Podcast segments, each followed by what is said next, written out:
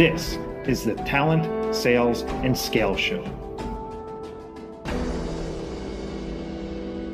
Yeah, I mean, you you hit on it, right? Is that I think most of our sales methodology and most of our training, and this accelerated by the way in the 2010s. I mean, we had seven methodologies in like 2011 before Challenger. We've got like 20 now, right? It total explosion, and every single one of them looks at the seller as the primary actor. And what we're saying is the buyer is the primary actor. And if you want to have good sales conversations or good customer conversations, you got to put your buyer first three times. So You're let's just, let's hit that. So why let me try to it's it's right... not about what the seller does. It's about what the buyer says and does.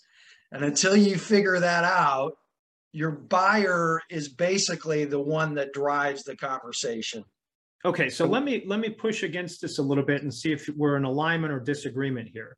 Yeah. My sense is any one of those sales methodologies will still be fine if, and this is the big if, you leverage that with a customer focus, meaning that you're using those those methodologies, questioning strategies to uncover that business case for that buyer and being an advocate for them to identify the real reason of why to do this business case or conversely why not to do it because that's really my sense of what that value that the seller brings to the table these days. I don't know if that's in alignment with what you're suggesting or not.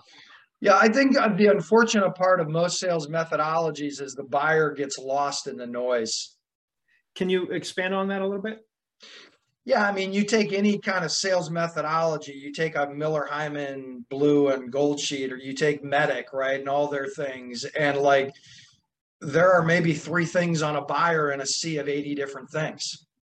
So, in theory, yeah, you should be able to use it to be buyer centric. In practice, what I've seen with sales teams is everybody reverts to a focus on what do you, what's the sales team doing? And we want to just, the skill shift, we want to think there's, really three times in every single conversation, buyer or seller, where you got to put your buyer first. Now that's it's, the second time you've hit that. You let's hit those three times. Yeah. What what the three are? Please. Well, everybody does discovery, but most discovery is shallow discovery. It's like polite, but nobody really uses it, right? We just ask a bunch of questions. We say buy discovery isn't done until you get to that success statement. So every seller should have in their repertoire questions to ask about their buyer's success statement. You know what what are you in, around this initiative we're talking about what what's what's a target improvement? What are you being measured against?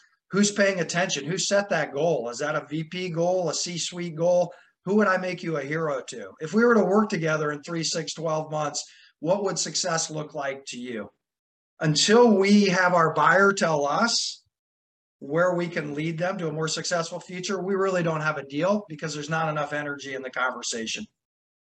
Got it. So in our vernacular, we always call that vision the solution. So until we identify how we can, in lockstep, help them to become the person they want to be, achieve the goals that they want to uh, achieve, we've really not done our discovery. Is that a good summary? In, in their words, and we do a lot of coaching around follow up emails and when we start with a team, 90% of emails have no buyer vision solution statement, no success statement.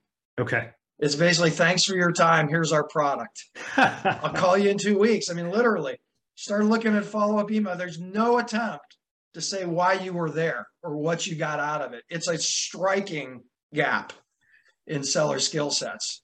Well, you know what? It's it's not terribly shocking because I've seen the ones that you're talking about, Brent, and I couldn't agree with you anymore. I mean, it is it, it's a shame because we talk about all these things, and I think this is really what you're pointing out, right?